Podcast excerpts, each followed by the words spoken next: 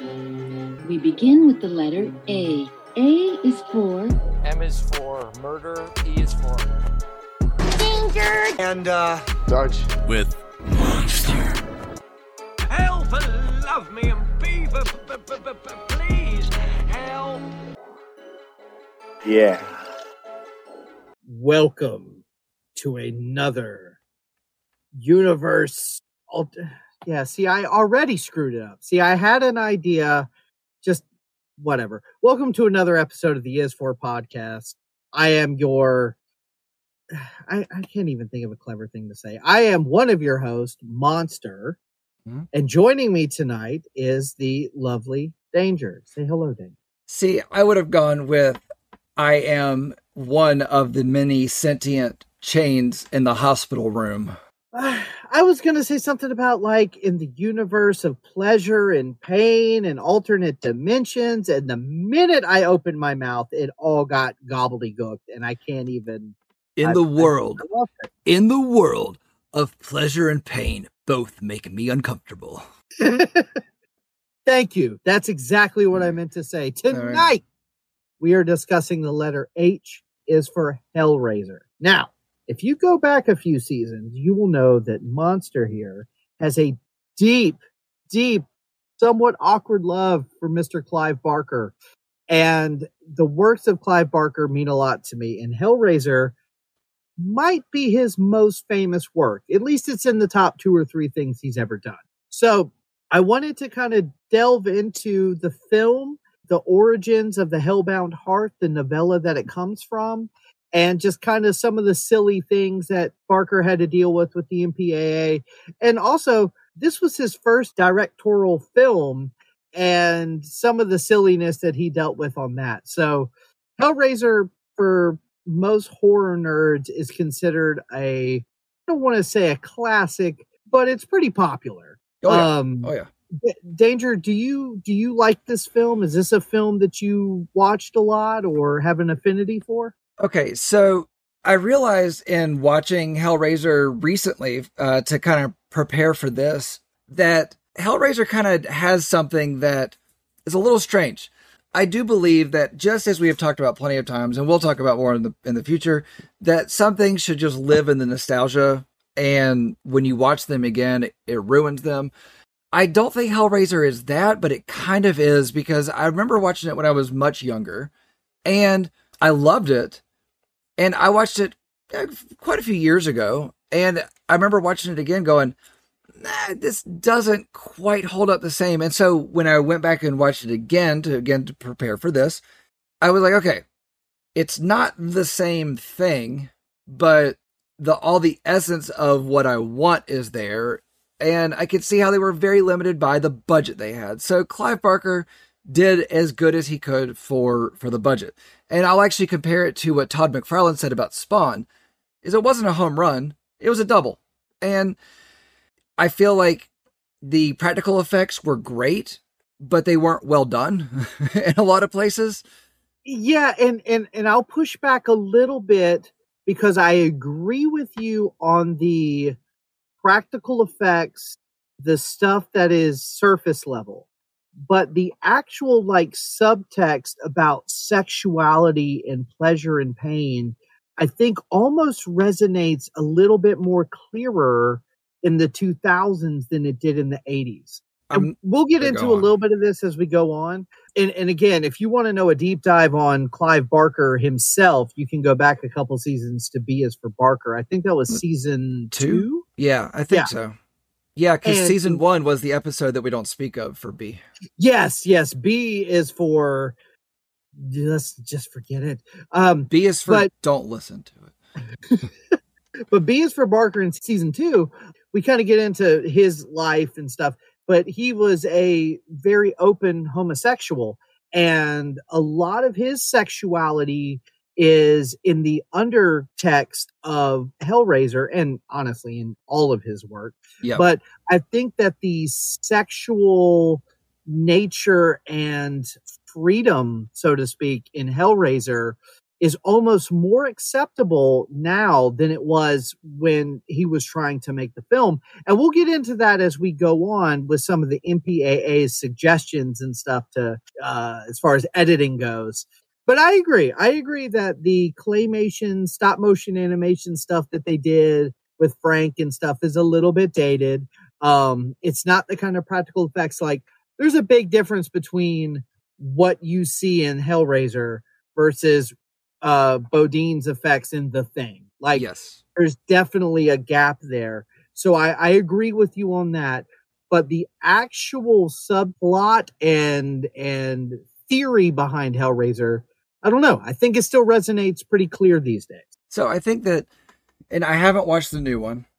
I, I don't really have a lot. Me neither. And I wanted to watch it Okay. before we did this, and I just did not get around to it. I, I honestly don't have a lot of desire to watch it because Me it's is from what I understand, it does. Clive Barker doesn't have a lot to do with it. It's just kind of borrowed from, and to me, it kind of feels like where Dimension put out what was it, um, eight and nine to just keep the rights, basically. and and we're not gonna we're not gonna get into that here tonight.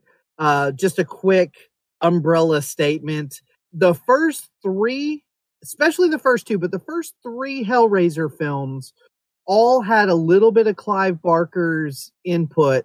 Um, he only directed the first, but the Mhm. second and third, he was an executive producer. I believe he was a writer on the second one.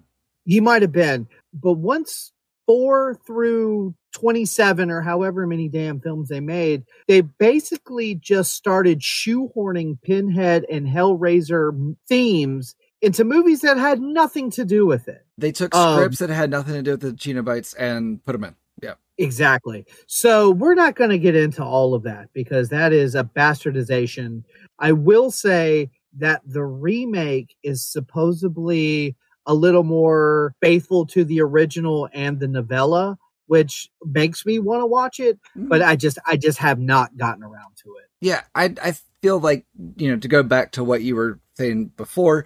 I feel like Clive Barker was an open homosexual. I say was, he still is, but you know, Yes.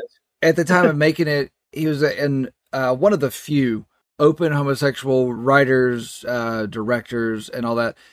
You know, he was able to do a lot of things in a book that he wasn't able to do in the movie, especially a movie he was trying to get out to the mainstream. And I feel like if he was to go back and do that now, it would probably be a lot more less shrouded in, you know, in analogies or, or whatever. You know, he would be a lot more It- forward with it.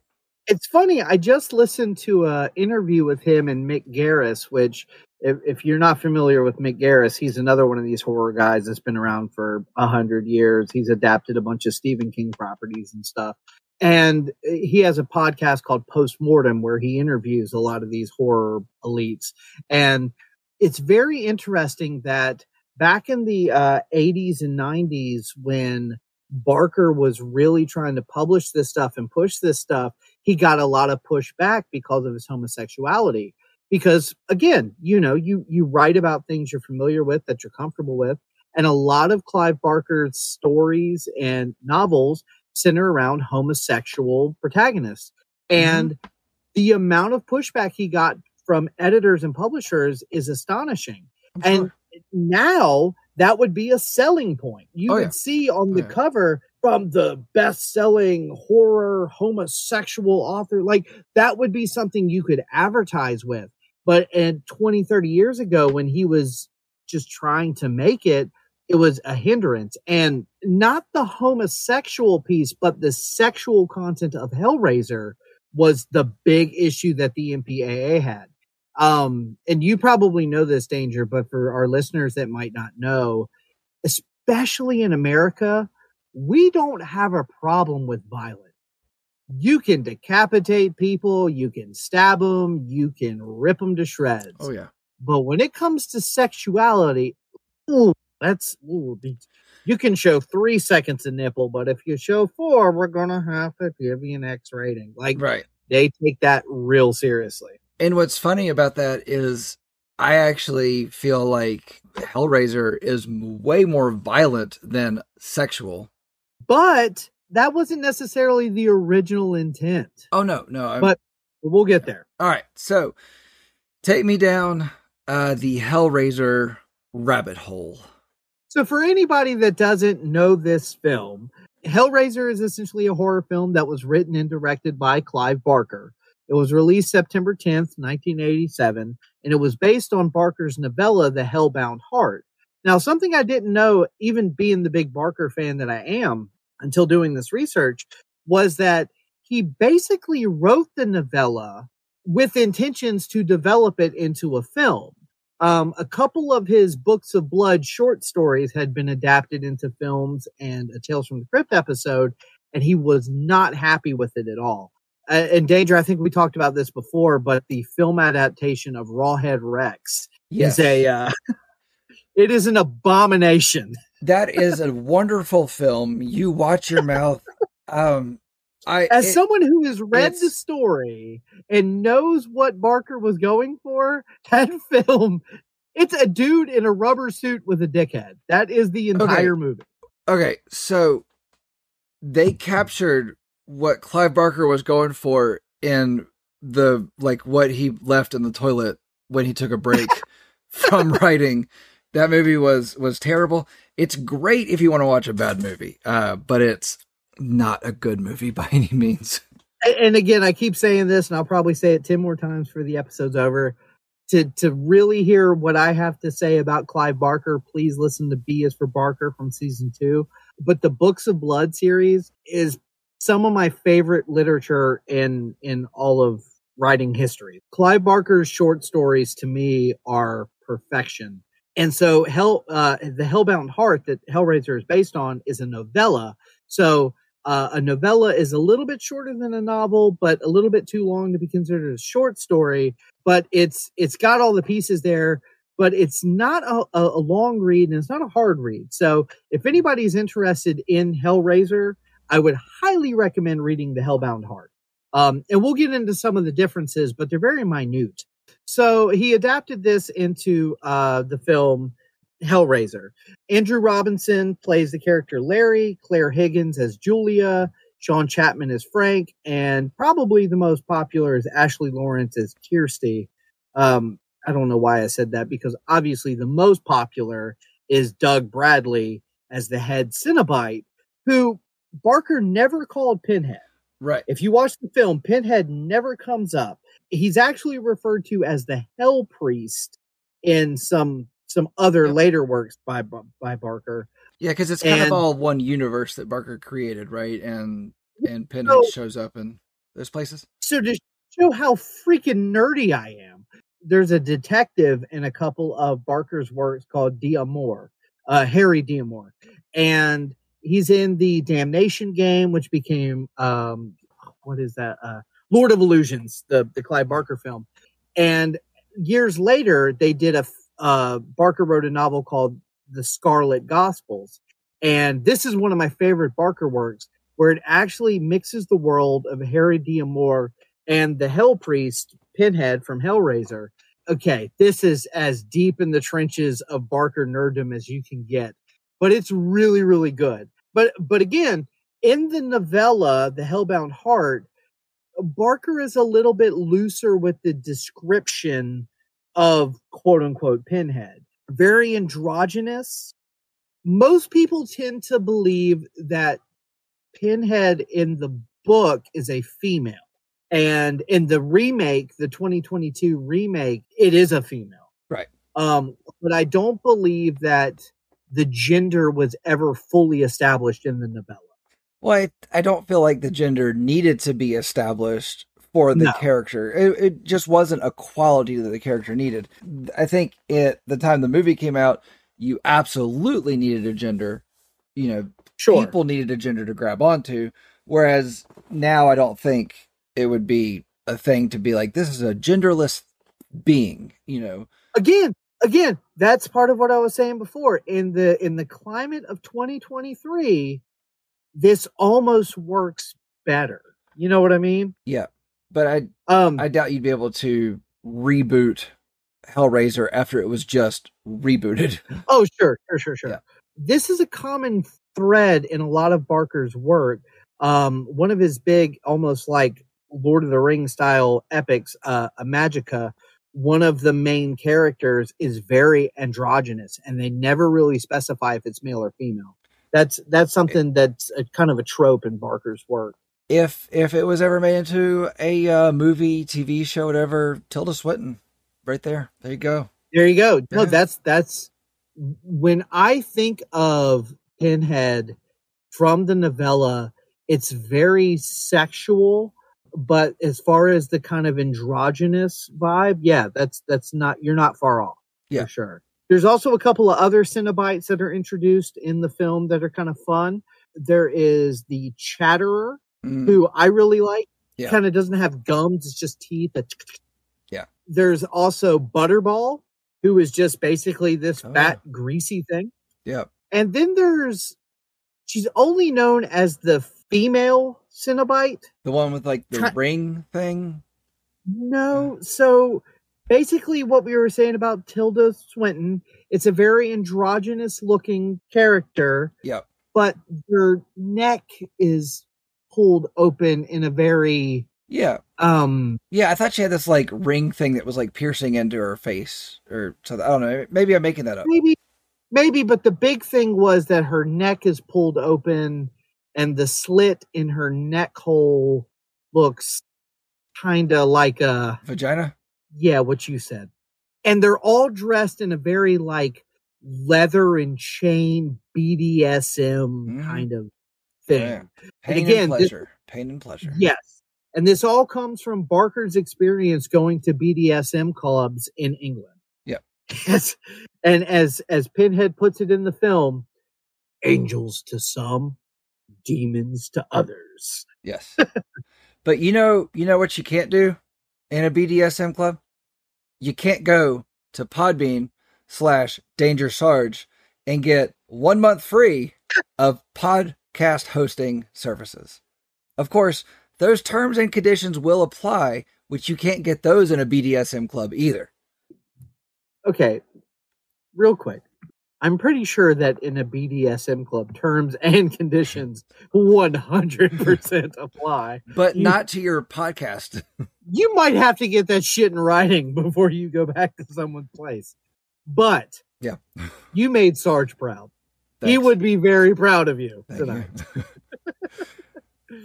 Um, so I, I touched on this real briefly, and again, I don't want to get deep in the weeds on this, but this is the first film that Clive Barker ever wrote, uh, or, or ever directed, excuse me. After that, he would direct Nightbreed in 1990 and Lord of Illusions in 1995. And what was really funny is before Hellraiser, Barker had no film uh, experience, but everybody else on set did and you would he was very nervous and he approached it with a bit of like you know humbleness and whatever but everybody on set was like hey man we're going to help you with this Yeah. and i think that that's why hellraiser succeeds because while it's not a perfect film and it's very dated um Very. the cast and the crew were on his side and Yeah. they wanted him to succeed and i think you can kind of you know you can kind of feel that in the film Yeah. Yeah. It, okay. So one of the things that really took me out of it the last time I watched it, which uh, a week ago, two weeks ago, I don't know. I've spent a lot of time watching TV and stuff lately, but it kind of got lost in the shuffle of all that. But I think the datedness of it. Now, I will watch movies from forever ago and, you know, 50s, 60s, 70s. It doesn't bother. I mean, you go back to the 1900s with your films. So, you know. Oh, um, yeah. You know, all the way back when they called them talkies. And, uh, those are some of my favorites i'm wearing a wolfman shirt from the hmm. 40s so I think the thing that actually took me out of it when I was watching it was not the fact that the clothes are dated or, you know, even uh, honestly, I think that's a badass house they live in. Like I, I love that house. Um, needs a little updating, but you know, the, the effects of it, the practical effects of it are, is what dates it to me. You know, like, mm-hmm.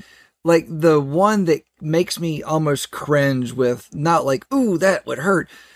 And it's right towards the beginning. It's when they're moving that mattress into the house and they're trying to cram it up the stairs and he catches his hand on the nail. yeah it's like- yeah That's not how that would happen. Now I understand they may have like turned it up a little bit just to, you know, get the effect and all, but uh, it just that pulled me out of it. But at the same time, it's fun. It's fun. Yeah, no, I agree with that. I agree with that. And and like I said before, you know, you have films from the the 80s and 90s with well more 70s and 80s uh with practical effects that have aged really well and then some that don't. And I think Hellraiser is a good mix of the two. I think when you first see Frank start coming back to life and we'll we'll get there in a minute. Some of that looks incredible. Oh yeah, And no, it's that's still- that's fun. Yeah, and and no, is it the most realistic thing you've ever seen? Of course not. But does it work for the tone of the film and is it memorable? Absolutely. Mhm. Um, but then you have other little things like that, and and the the skeleton dragon, and we'll we'll Mhm. get there. Yeah, Um, some yeah. of that, yeah, for sure, for I sure. forgot about that skeleton dragon when I, until I watched it again. It was like, oh, that does that weird. Okay, so yeah, there there are a lot of differences between the book um and the film. But again, the fact that you have the author of the the novella writing and directing the film, at least in my uh, opinion, you almost forgive the differences because you feel like the same creative mind is saying, okay, this works really good on the page, but this will work really well visually and and we'll get into some of those differences but like one of the biggest differences is julia when she's murdering people and again for people that don't know the film don't know what i'm talking about we'll get there. In the book it's a knife but in the film it's a hammer and there's Hmm. something very visceral about the physicality of a blunt force Yeah, trauma versus a stabbing Definitely. you know and and and so i think that barker knowing his audience like okay this works great as print this works great as visual Yeah. and and I again that. again listen to b for barker i gloat how much i love this man so yeah i think he's a brilliant genius but If anyway. there's if there's anything that anybody could say about our podcast is that we are really good at plugging ourselves.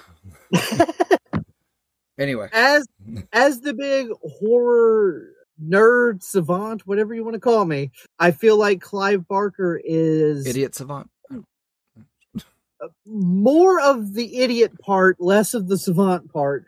Um, I feel like Barker is one of the like absolute tip top of the mountain when it comes to the, like horror geniuses because he's one of the few horror entities that can write, can direct, can paint.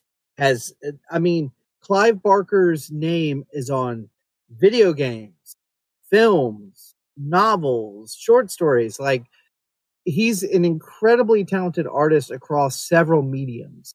And as much as I love Stephen King, as much as I love Richard Matheson, as much as I love Lovecraft and Poe, those guys are all known for very specific things. Like they're great novelists, or like um, um, James Wan. He's a great horror director, but Barker's one of the few that kind of transcends all of this. Okay, so I know I said this in B is for Barker before, and I'm gonna say it again because this is where we are. Um, I think okay, if you got a restaurant and their menu has Chinese to Italian food on it, you- I don't like what you're doing. Oh, I no. know where you're going Oh, with this, and I I'm don't good. like it at all. So I think that he is able to do these things, but I don't think directing is his strong suit. I should slap the shit out of you. but you won't. Um, so no, I I don't think directing is a strong suit, and I actually think that somebody like Barker should be in a producer writer seat, so you can do things like the knife worked better in the book, but the hammer is going to work better visually, and then to have a director that does horror movie or does horror things in general, whether it's just a TV show or whatever.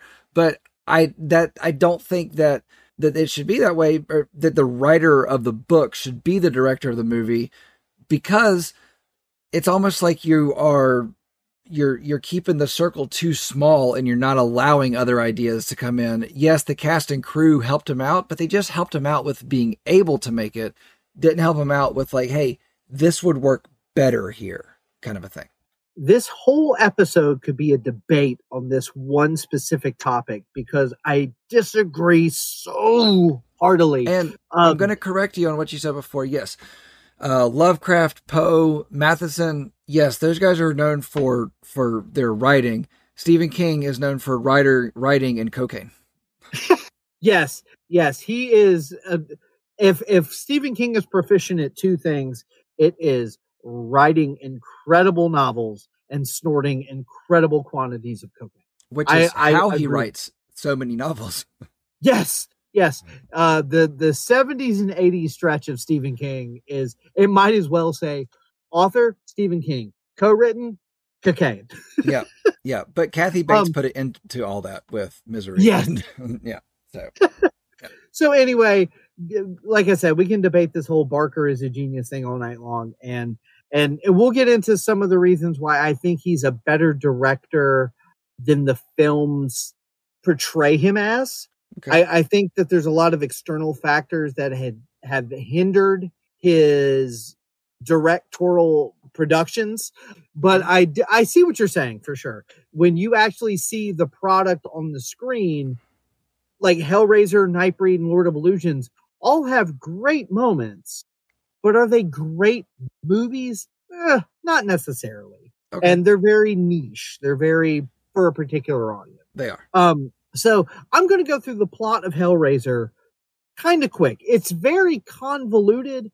It, it, Hellraiser is interesting because if you want to look at it on the surface, it's a very simple story. But if you actually delve into it, it's fairly convoluted and complicated. And So I've always had an uh, an interest in the Hellraiser world and all, and never to the point where I've read the book, and I probably should. Um, Hellbound Heart. it's a quick read. It's yeah, not hard. I, I should. I'll let you borrow it. it- It's almost like the I, I find more interest in just like the mythology around all of it and kind of the world Yeah. that's been built. You know, so I have um a, a knowledge base about the world, but again, never read the books. Uh, so I think Yeah. there's a lot to the story that isn't really brought out in the movie, but if you pay attention in the movie, you kind of can put some pieces together that aren't that that aren't on the surface. So I wrote a pretty kind of like plot summary, you know, from watching the film several times and some other stuff. How many times have you seen this movie? Out of curiosity. Probably in the eight to ten range. Okay. Okay. you I know, would- being a big being a big Barker fan. So so it was like one of those things that I watched it a couple times and then I would need to show it to a couple of friends. And then I read the novella, which made me want to watch it a couple more times. And then you get it on DVD and you gotta watch it with the commentary, you know. So yeah, I'd put it in the eight to ten range. I would put it into uh, the three to five.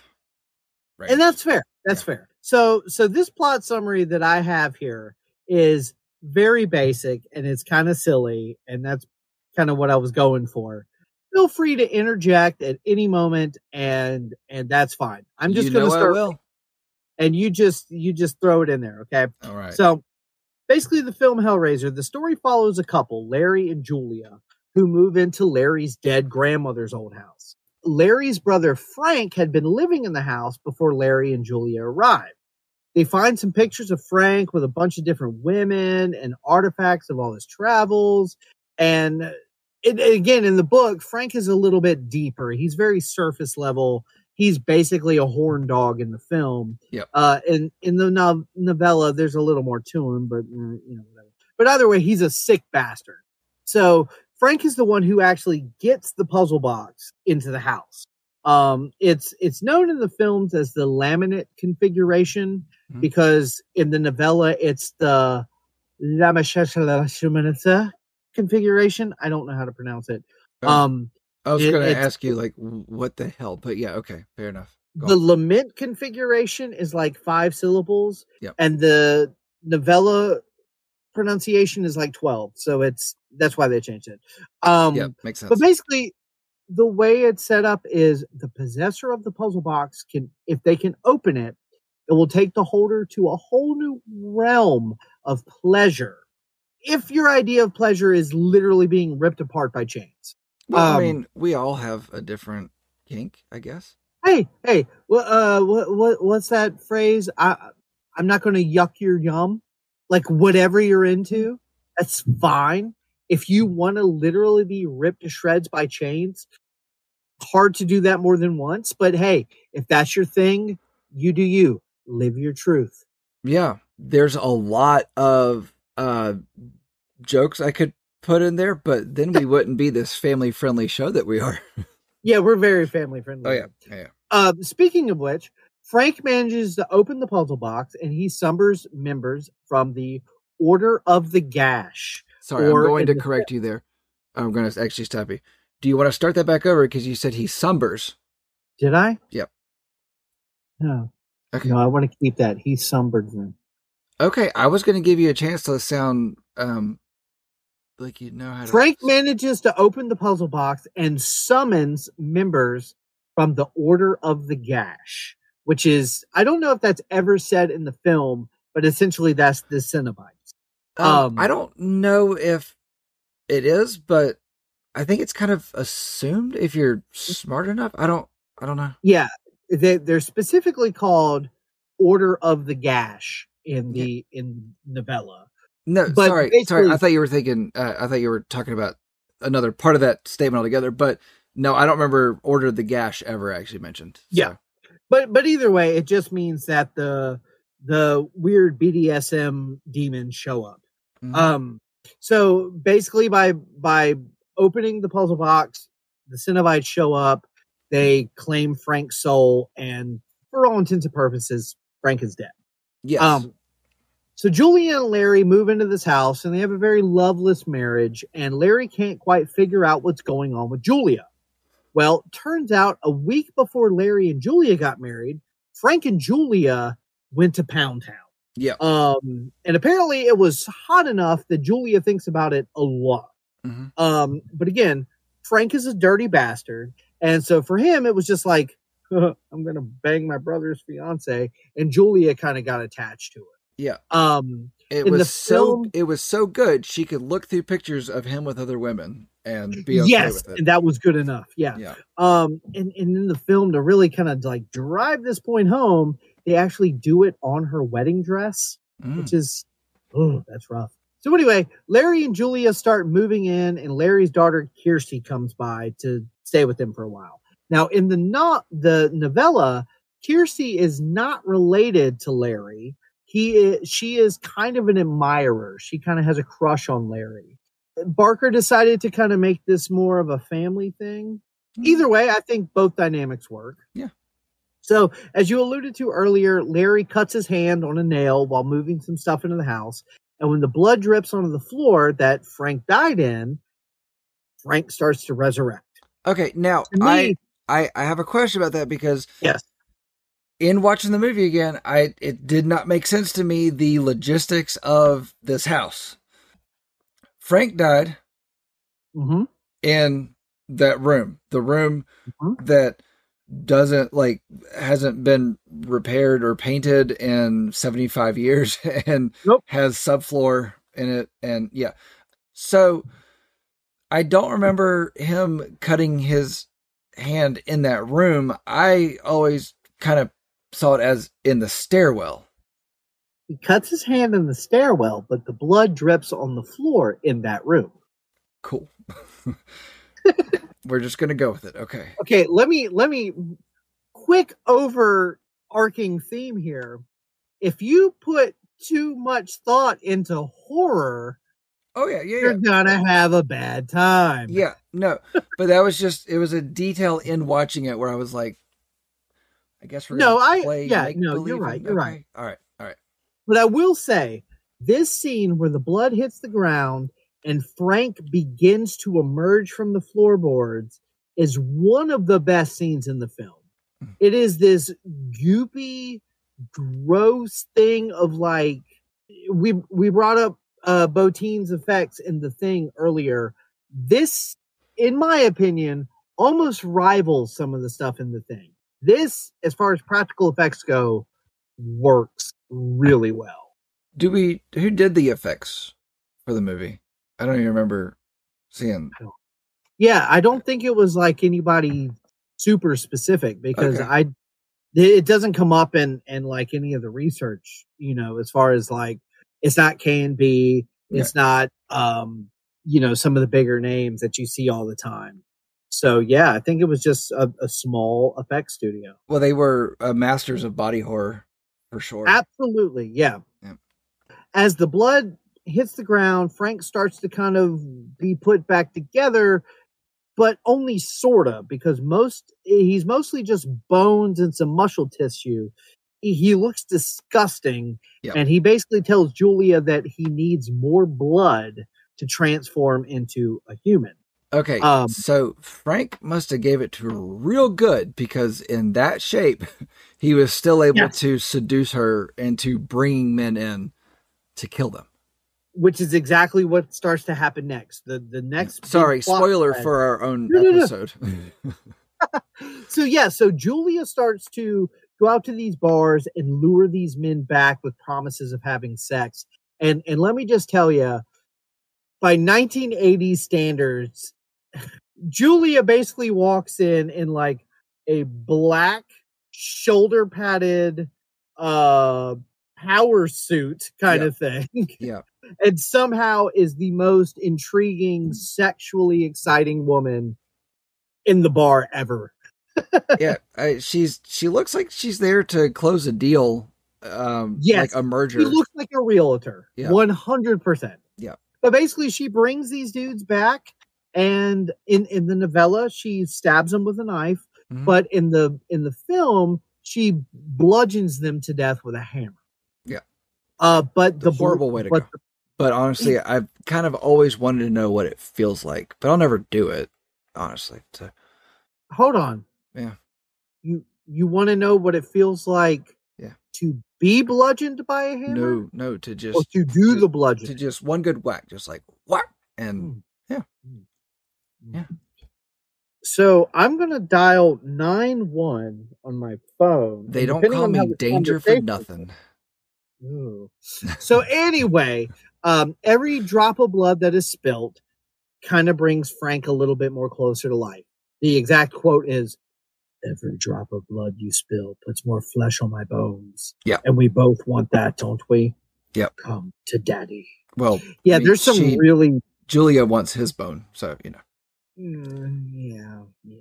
not the Uh, so not anyway- the, uh, tissue and yeah. Uh, anyway. He kind of looks like um what was that kid's name on Nickelodeon that flipped over the swing set and became Inside Out Boy? You know what I'm talking about? no, no, Oh, you're missing out, but that's what Frank looks like at about this stage. yeah, um, no, no. I uh, actually. I, I wanted to find it, but there was a little short film that popped up on Shudder, and it was about a guy whose wife asked him to take off his skin, and he like took his skin off and hung it up in the closet, and then like it was the whole thing was about him just living life as like a skinless man, and it was really bizarre. That is what Frank looks like essentially at this stage of the film. Yep. So eventually, Kirsty uh, stumbles upon Frank absorbing a victim, and it's very unsettling. He like Mhm. sticks his Yep. fingers into the guy's skin, and it's oh, it's great. So Frank essentially tries to sexually assault her, um, maybe kill her. No, she gets away. Um, Sometimes they just he- go hand in hand, you know. they, they really do. Uh, tomato, tomato. But as she's escaping him, she grabs the puzzle box and takes it with her. As she's running away, she ends up passing out on the sidewalk and wakes up in this hospital. They don't really know what to do with her, so they're like, Here, you brought this puzzle box in. Why don't you play with this until you feel better? So she sits in her bed and she starts messing with it, and she somehow miraculously opens it. When she does, this it, to me this is probably my favorite part of the whole film Yes, I When 100% agree because I think this is just really cool. But this on. is so surreal and otherworldly like the Cenobites are cool and there's all kinds of cool stuff in this film but for some reason this part like could almost be its own short film but she she opens the box and this like hole in the wall open and this long like archway hallway appears and at the end is Narnia. Sorry. A little worse than that. She starts to walk down it, and then this big penisy worm looking thing appears and starts running directly at her. Now, intentionally or not, if you watch the film closely, you can see the wheels behind the thing pushing it. Don't don't ruin the the penis worm. Don't ruin what Frank became. All right, just This it looks like a hot dog that has slightly become thawed out, so it has a slight bend in it, and the face is at the bottom of it. It is horrible, and at the same time, I love it. I'm I'm with you. It's it's one of those. Okay, so when the thing opens up and the hallway appears, like it's just it's a really cool moment to me. Like, and then when the Genobites are, are like Genobites, They're See, coming. They're yeah, coming. Okay, I just always mispronounce it. Anyway, when they appear, like it's just I think it's all just a really cool thing. Yes, that uh penis worm thing. It's so bad, it's great. So it just occurred to me that you have been calling them Chinobites. Yes. So now I'm picturing Chino Moreno with like BDSM gear on and like pins in his face and, and like clamps on his nipples. And for some reason, that makes sense. Like it doesn't shock me. Like it would not shock me to see Chino Moreno at a BDSM club. No, it wouldn't it wouldn't shock me either, but it uh it definitely changes the meaning of like around the fur adrenaline. Like it definitely changes the meaning of the name. I want to know how Danger and I feel about Deftones, just go to YouTube, look it up. It's on there. Yeah. Yeah. So Uh, anyway, so after Kirsty barely escapes the the penis worm, the door closes up and the Cenobites show up. That's why they call it a one-eyed Willie. It's just the Willie coming down the hallway. So clearly, this scares the shit out of her. She doesn't know what these things are. She doesn't know what they're they're doing, and They're quite Doug alarming Bradley- to see. I mean, you know. Yes. And and Doug Bradley has some of the best lines in, in the whole film. And and this part right here, she she's freaking out and she's like, Who are you? What are you doing? And and Doug Bradley as Pinhead just replies, Demons to some, angels to others. You solved the box. We came. Now you must come with us. And so she's like, Yeah, I don't want to do that. That sounds shitty. No. Um, no. So she basically tells him, I know what you guys are. You know my Uncle Frank, that dude. And they're like, Yeah, we know Frank. And so hmm. she's like, Hey, if you spare me, I will take you to him. Would you please spare me? And you know what Doug Bradley at at Pinhead's response is? I forget off the top of my head, but Maybe. Yeah, okay. Uh, And so she's like, "Good enough, let's go." Yeah. So, and and and to just drive the point home, Pinhead's final line is, "If you're lying to us, if we if you don't deliver, tear your soul apart." Yeah. Yeah. What a I- good threat, really. Yeah. I mean, you know, I feel like you tearing me apart would be more of a threat than my soul because I can't feel my soul. I mean, you know, but how are you gonna do it? You're gonna your mist magical hooks? I don't. Hmm. I don't know. The the the image that sticks to me sticks with me is like uh in the beginning. I think it is when uh they're like putting together like the Yeah. pieces of Yeah. Frank's head, and it's like just like the like swatch of ear. Yeah.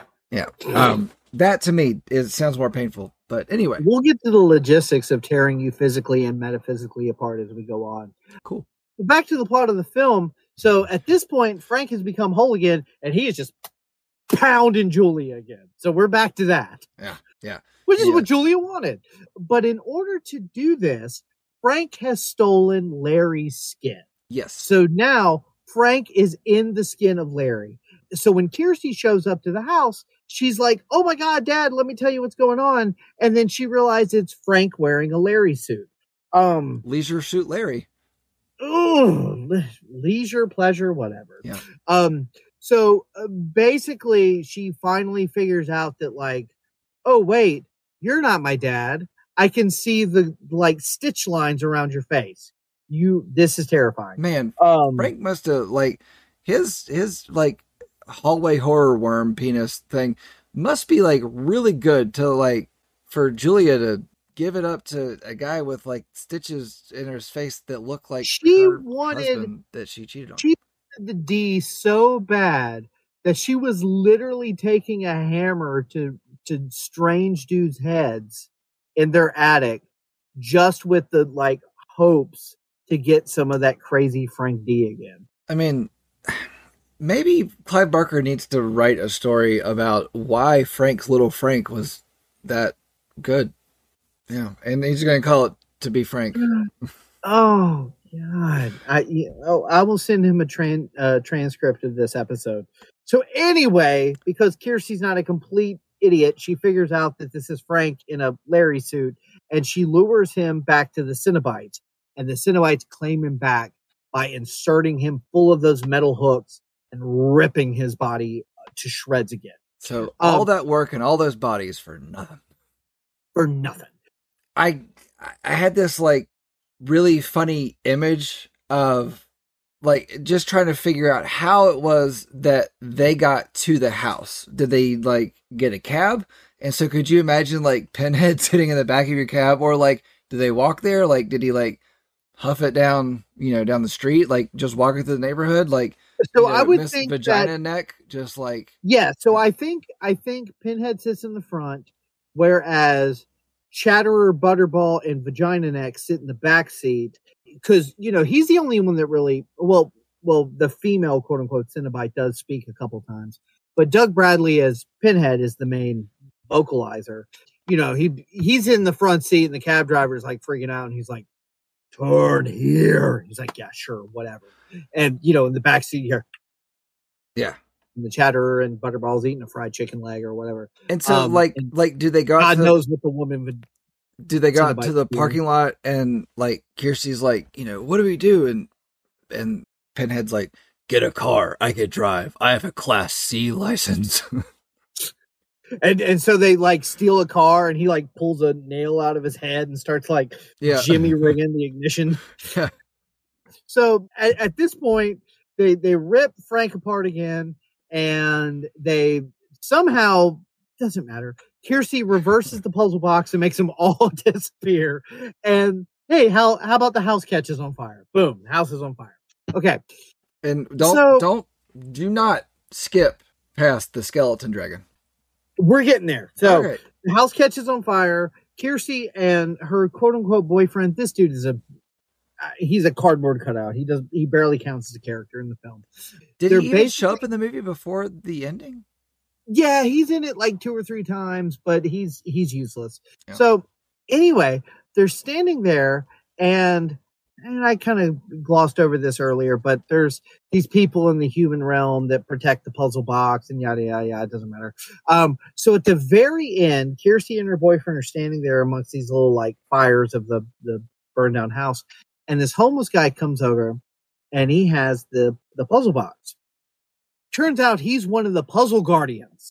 So he grabs the box out of the fire and turns into this giant skeleton dragon thing and, and like flies away on bone wings. I don't remember making chicken sounds, but I like it. Yeah, he clucks. He clucks very violently. Now, I feel like in the late 80s, you had to go out with a bang. So Barker was thinking, okay, the house catches on fire. There's all this flame. And now we're going to end with this skeleton dragon thing. I think I get where he was going. However, you want to know how the novella ends? Yeah. Spoiler alert for anybody that might want to read the book because the book is very different, especially how it ends. During the altercation, when Kirsty comes back to the house, Frank inadvertently kills Julia. Kirsty then I think I knew baits that, Frank. but- Okay. So Kirsty then baits Frank into admitting his true name out loud. And this is when the Cenobites appear and they ensnare Frank and return him to their realm, telling Kirsty to leave. Downstairs, Kirsty see, sees Julia's disembodied head calling for help. Mm. The leader of the Cenobites, this this new entity called the Engineer, appears Okay. and seems to take Julia uh, as well. uh, before briefly kind of like bumping into Kirsty. So after leaving the house, Kirsty realizes the engineer gave her the puzzle box to watch over until another one seeks it out. Looking at the box's surface, Kirsty imagines she sees Julia and Frank's faces, but not Larry's. Um, she wonders if there are other puzzles that may unlock doors to a paradise where Larry is, is at now, but laments that she may never find one and the broken hearts might be puzzles that cannot be solved. It's very poetic.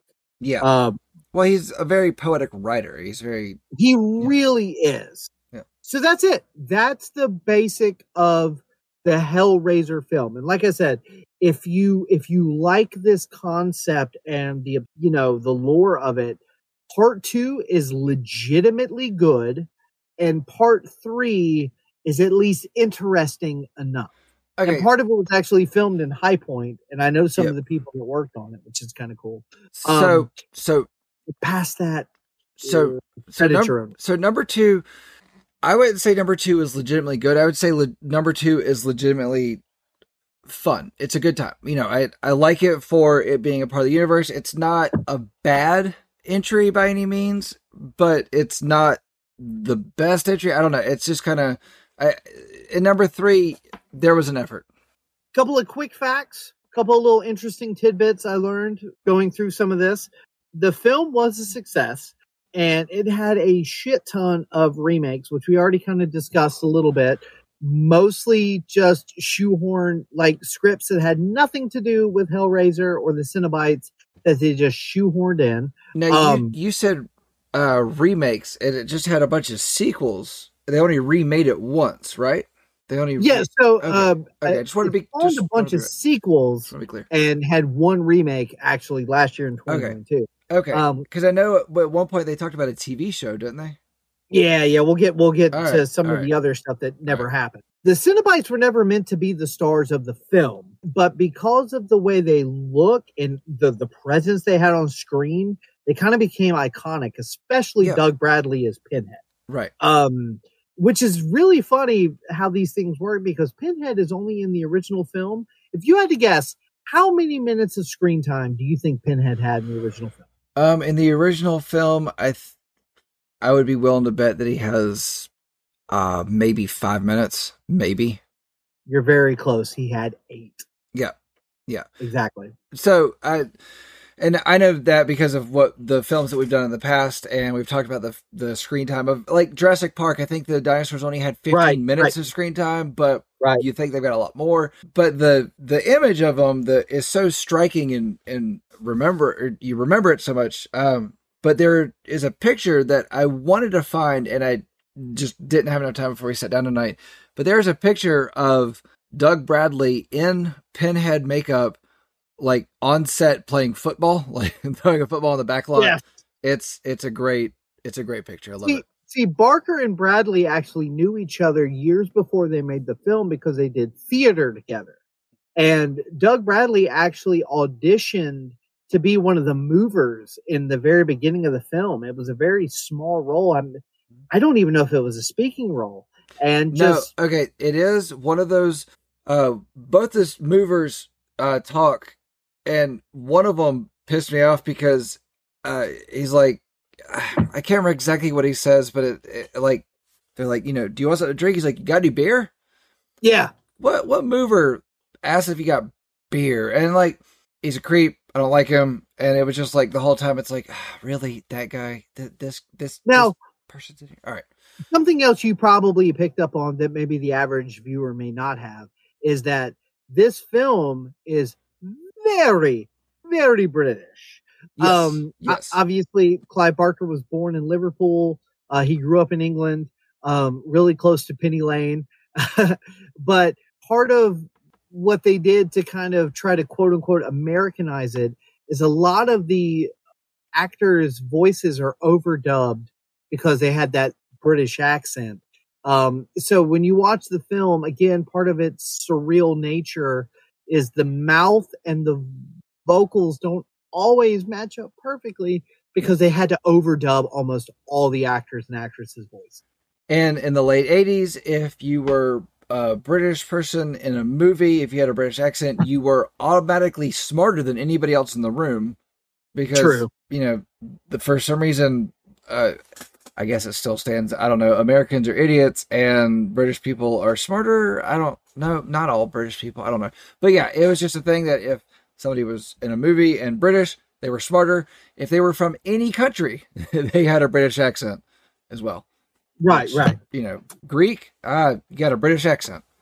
Go on. So the film received tons of really shitty sequels, but the novella actually received a couple of sequels as well. Uh, one we brought up earlier, The Scarlet Gospels, which was written by Clive Barker and published in 2015. Um, but then there was also Hellraiser The Toll, which was published in 2018, bu- written by Mark Alan Miller.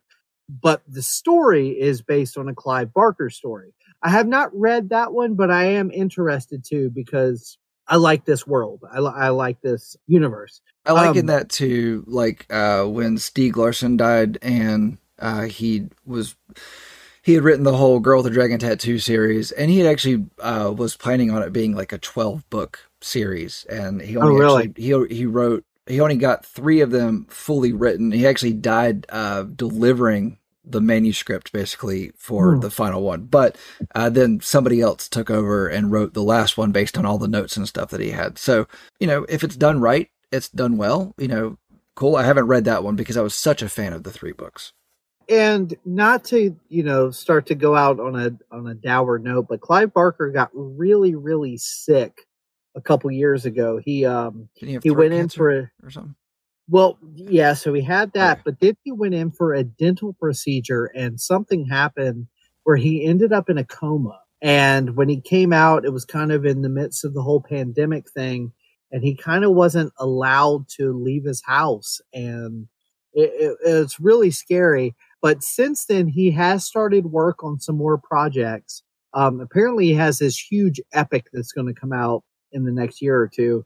But um Like film or? Book. Okay. but he he has mentioned that he would not mind taking a crack in another film or two. But barker king all these guys they're getting up there in age. And barker especially has had some serious health issues. So i really i really don't know what else you know how, what the future holds for barker. I hope there is some more material that comes out do you know how much money it made? Because I mean, you said it was successful. okay. So the the next thing i wanted to get into was the production of the film okay. So the film took somewhere between nine and ten weeks to shoot. Do you know what the working title of the film was? No. What? Sadomasochist from Beyond the Grave. Uh, it's pretty straightforward with all of the cast and crew on what they were doing. Right, right. So before I get to the the budget and everything, as I said before, this was Barker's first time filming, and here here's what he had to say about it. He said um, he had an unalloyed fondness. The cast treated my ineptitudes kindly, and the crew were no less forgiving. Barker admitted his own lack of knowledge on filmmaking, stating that he didn't know the difference between a 10 millimeter lens and a 35 millimeter lens. If you'd shown me a plate of spaghetti and said that was a lens, I might have believed you.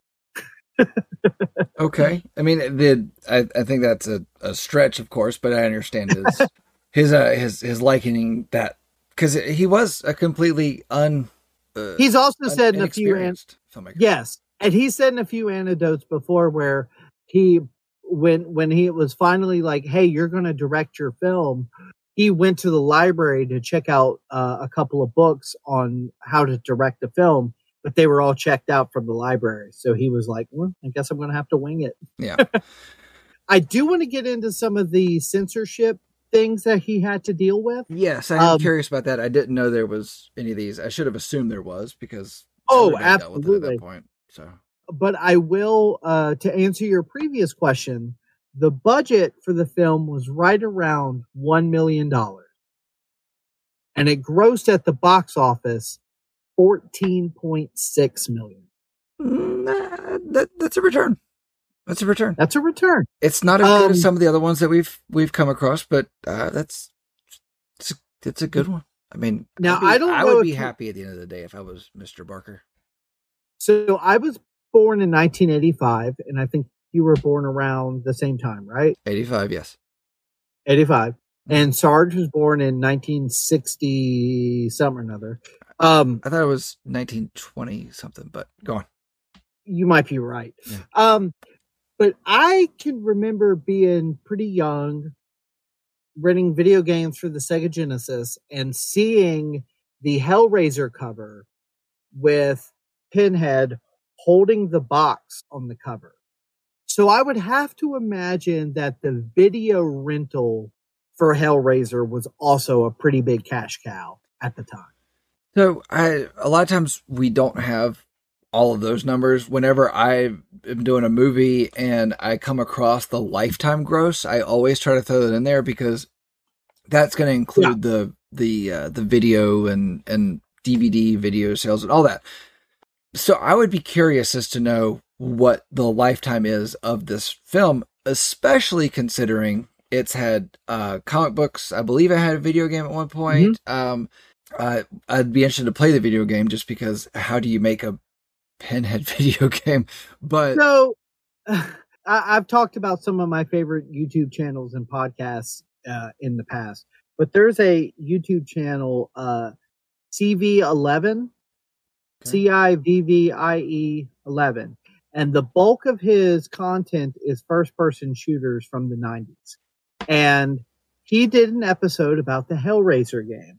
Now, it was published April 1st of, of the year. So take it all with a grain of salt.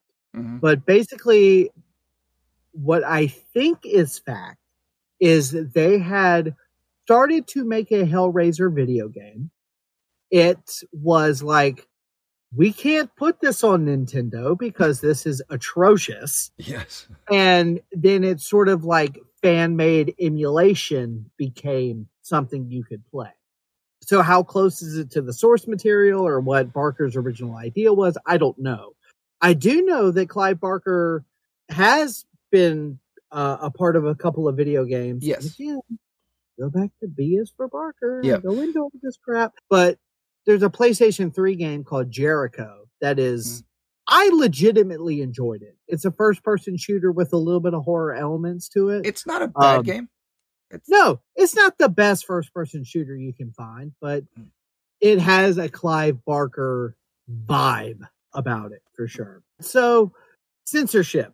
Needless to say, a film about Cenobites from another dimension that dress in BDSM clothing that blur the line between pleasure and pain probably had a little bit of a censorship issue.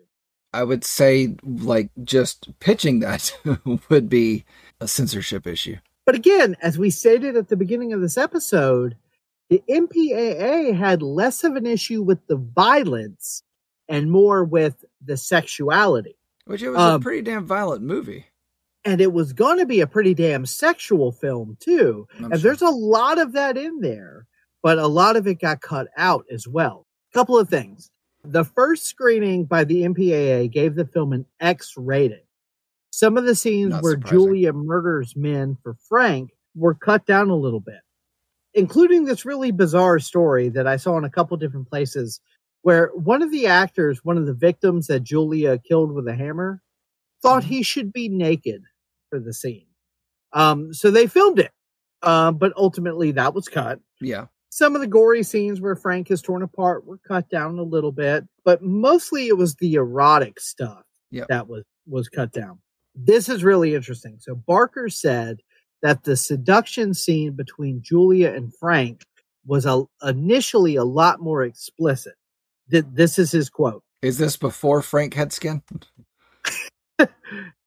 Barker says, We did a version of this scene which had some spanking in it, and the MPAA was not very appreciative of that. No. Lord knows where the spanking footage is. Somebody has it somewhere. And then he says, The MPAA told me I was allowed two consecutive buttock thrusts from Frank. But three would be deemed obscene. Ooh.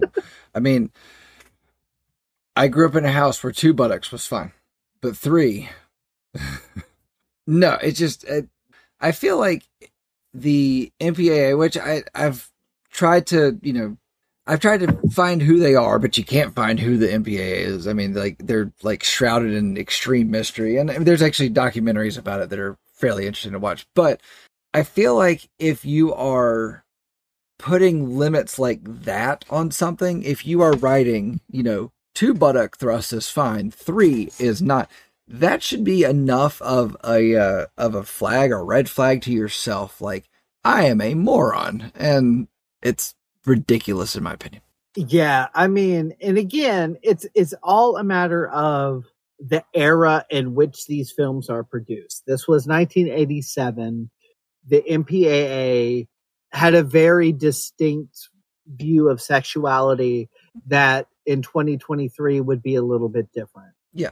Now, here's the big bombshell that I don't know that everybody knew that I had come across over the years, but everybody knows about the Freddy versus Jason Yep. film crossover. Yeah. Most people know that they were trying to do a Freddy versus Jason versus Ash from the Evil Dead. Mm-hmm. Now, there was actually talks about a Hellraiser versus Halloween Mm-hmm. crossover. Yep. It was going to be Pinhead versus Michael Myers. Yep. It was actually legitimately in works. It was going to be written by Clive Barker and directed by John Carpenter. I didn't know that. I do. I did Yeah. know that there was talks of it happening, but I didn't realize they were.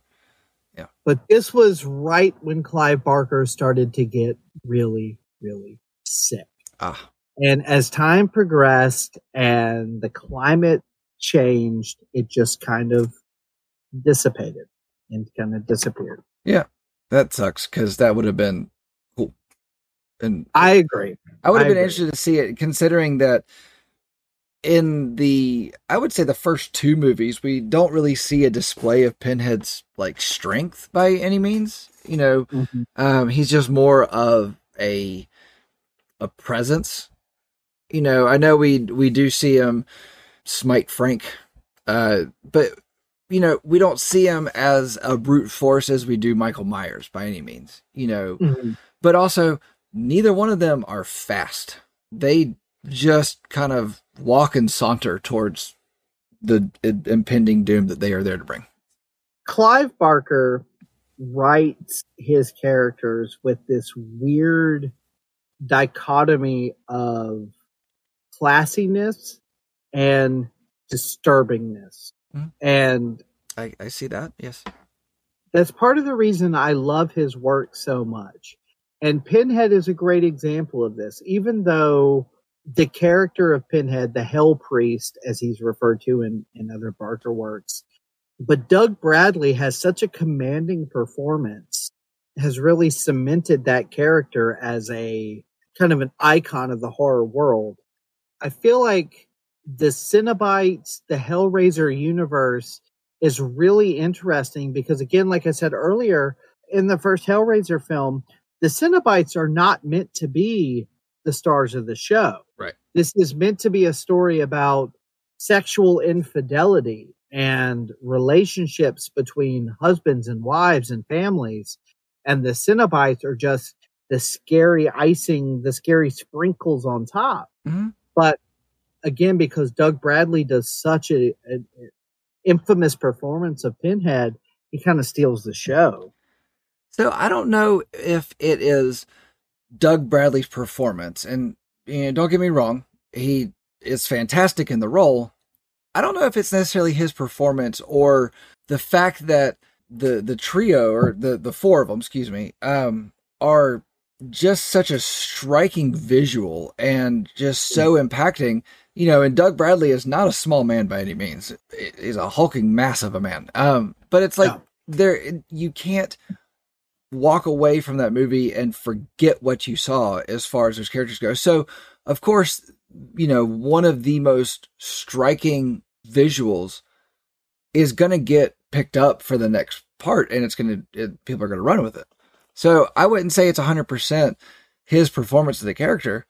I think it's just kind of a tidying of the whole thing altogether. Now, Pinhead is correct if I'm wrong, Pinhead is the the one that shows up through all of them. He's kind of like the main uh Cenobite that comes back. You know, you do get Cenobites of varying flavors as as things go on. And, you know, In the first couple sequels, you do get Cenobites of varying um, creativity levels. yeah. Um, like in in uh, the one that sticks out to me is in Hellraiser three. There's the compact disc Cenobite as CDs like embedded in his body and shoots him out and stuff. Isn't there But wasn't there one where like Pinhead actually like pulls a CD out of his chest and throws it, or was that that one? Am I mixing it up? I don't. probably, probably from from part three. I think it um, was like five or six. Like it, it was when it was when things started getting real bad. Well, there was one number five or six or seven or eight or something where the basis of the film has something to do with a CD-ROM game. Okay, So maybe that's where that comes into place. maybe. But basically, in the first three films, the Cenobites come back. But in the subsequent sequels, it's pretty much just Pinhead comes Yeah, back. yeah. And uh, uh, again, like we said earlier, it's he's just kind of shoehorned into these other scripts that it's clear that he doesn't belong in. Um, Wasn't there one where they go to space? oh yeah, that was part four, I think. Okay. Four or five. Bloodlines, I think Okay. it was. I don't know. They all Um, blur together. They really do. And as much as I genuinely love the first one and and really enjoy two and three, I never really watched past that. I've watched like YouTube commentators talk about them and stuff like that. If you want to go down that road and you've got 20 hours to spare, watch them. I'm sure they all have their moments that are interesting. But as a whole, part of it is just my reverie for Clive Barker. I'll, I'll stick to the first couple that Barker has his fingerprints on. all right. So if anybody out there listening to this has 20 hours to spare and they want to fill it with all the uh, the Hellraiser movies, let me know. I will give you something else to do with your time that's going to be much more worth it. It might involve going outside, so that may be a challenge for you. But What you do, what you do is you go to Spotify or Pandora or whatever your podcast streamer of choice is, and you start at season one of the Is For podcast with the letter A. You skip letter B and you go to letter C for creepypasta and you just run with that bad boy. you know what? Go for it. Go for it. You know, there's 26 letters in the alphabet. Each episode that we do is about an hour long. Some are a little bit longer, some are a little bit shorter. So, you know, the mm-hmm. ones that are a little bit shorter, they make up for the ones that are a little bit longer. You can fit in most of season one, but if you just want to jump to season two, that's fine. There's your 20 hours right there. Skip the bad movies. Listen to us make fun of them because we do, especially uh, Independence Day. Yeah, we ripped that one apart. But Oh yeah. Yeah. So, okay, overall, Yeah. Hellraiser, the first one, I love it, but I don't like it anymore. But I, I still love it. it's a love hate. It's a love hate thing. Um, Yeah. you know, Yeah. I don't have a need. Like, I don't, I don't feel the need to go back and watch it anymore. Like, I don't, I don't feel like I- it's something that I need to fill my time with. But, Sure. but I will always have a place for it. You know, I'll, I'll always have a love for it. I'm I'm a big horror nerd, and over the years, I have found so many like-minded individuals that have a really strong sense of horror media from a certain decade or generation. And so there's plenty of horror fans that are real obsessed with a certain period, but not others. right. So if you like horror films and you've never seen Hellraiser, I think this is, I mean, this is kind of a classic. I think it's really, really solid. If you don't like gory, weird, sexualized kind of films, this might not be your cup of tea. But I think the first one is definitely worth a watch if you enjoy it. you should probably watch the second one. Past that, it's up to your discretion. Yeah. I like the third one, but I certainly wouldn't go past that. I mean, um, the the third one is fine, but it I would stop after the second. oh, it's one. not good. Yeah, No. it's not good. Don't No. get me wrong. No. But the first two almost work together as like one long epic film. A lot of the same, like Julia comes back, Frank comes back. It's a lot of the same actors. It kind of is a, is a continuation of the first one. It works as a companion piece. Okay, so Um, there's actually something that I just realized. What was the mom's name again? Was that Julia. Julia? Okay. I want to know what it is about about these characters. Is it something that happens when die at the hands of the Cenobites? Is it what is it where they are able to uh, thoroughly seduce people with no skin on them at all the time? Because Julia does it in the second movie. Um, Yes, she does. yeah i i don't know how uh I, mr barker please help me because i want to know why people find in your universe why people find people with no skin sexually appealing. As someone who has read more Clive Barker than the average person, finding a person with no skin sexually attractive is not even close to the weirdest thing that Clive Barker portrays as sexually attractive. okay. Okay. All right. All right that's fine that's fair Clive, as much as I love Stephen King, and as much as I love Bradbury and Mathis and all these other horror writers, the thing about Clive Barker that I've always said is he writes disgusting, disturbing stuff with this poetic eloquency that most authors don't have. And it goes right back to the sexual stuff.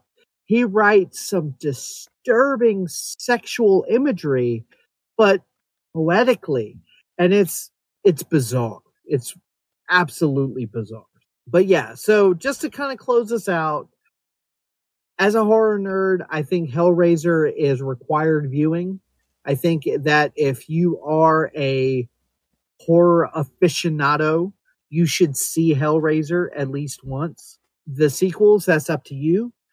The movie is only like an hour and 45 minutes long. The novella won't take you much longer than that to read. I would highly recommend wa- watching the film and reading the novella. And if you enjoy the novella and you enjoy the film, then hey, read the subsequent novels, watch the subsequent sequels, but you should at least check out the first two. for you know for somebody who loves like little niche movies uh but then also the big ones you know if you're wanting to go about kind of getting in the big names you know and especially in horror you know you got your uh your freddy krueger your michael myers your jason I definitely think Pinhead is right up there with him, and he is a, a staple in the horror world. And Agreed. and I think everybody should should see Hellraiser if they are you know interested in the big ones of the horror world. Plain and simple. Agreed. Agreed. And with all that being said, talking about horror and monsters, we all know Albert Einstein was a genius, but his brother Frank, he was a monster. Hmm. Okay. All right. All right. That's fair. So, one of the things that we have not shied away from speaking on at all in this is how Julia would um, bludgeon men to death with hammers. But those men would no longer would no longer have birthdays. And do you know why birthdays are good for your health? Why? Because the more you have, the longer you live. Fair enough. Yeah.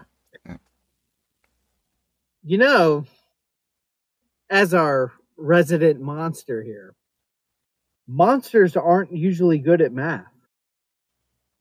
Unless you're Count Dracula, Mm. Yes. because he's a count. Yes. Yes. I. I. Okay, you you Yeah. picked up on that. No. Okay. I. I got it. I. I got Okay. it. Yeah. Like when you said it, I understood. Yeah, but you didn't react, which makes me makes me it makes me hot, and I want to. I'm not Please- comfortable when you don't react. Please don't take your shirt off. I, I will. will. I will react to that. So, when I die, I definitely want to be cremated. That will help me get the smoking hot body that I've always wanted.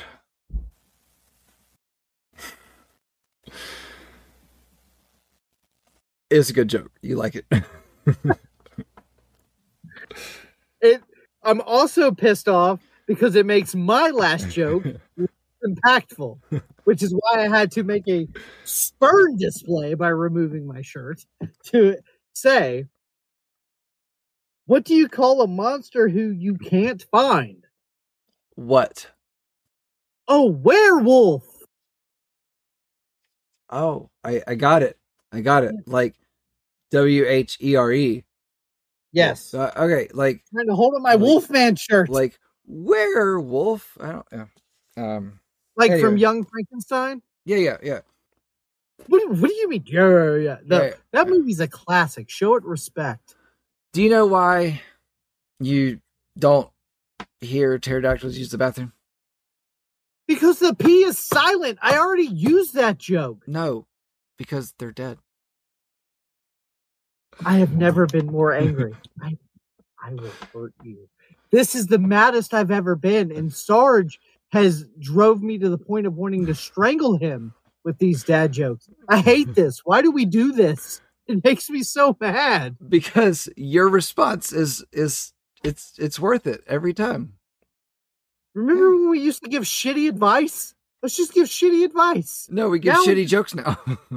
Oh, it's so hot in here. I'm so mad. Okay, I'm ending this. So, thank you for tuning in to another episode of the Is for podcast. Tonight was H is for Hellraiser, not Harry Nipples, which is what's happening here. Thank you. On behalf of Sarge, we appreciate you being here. yes, yes. Thank you for coming back.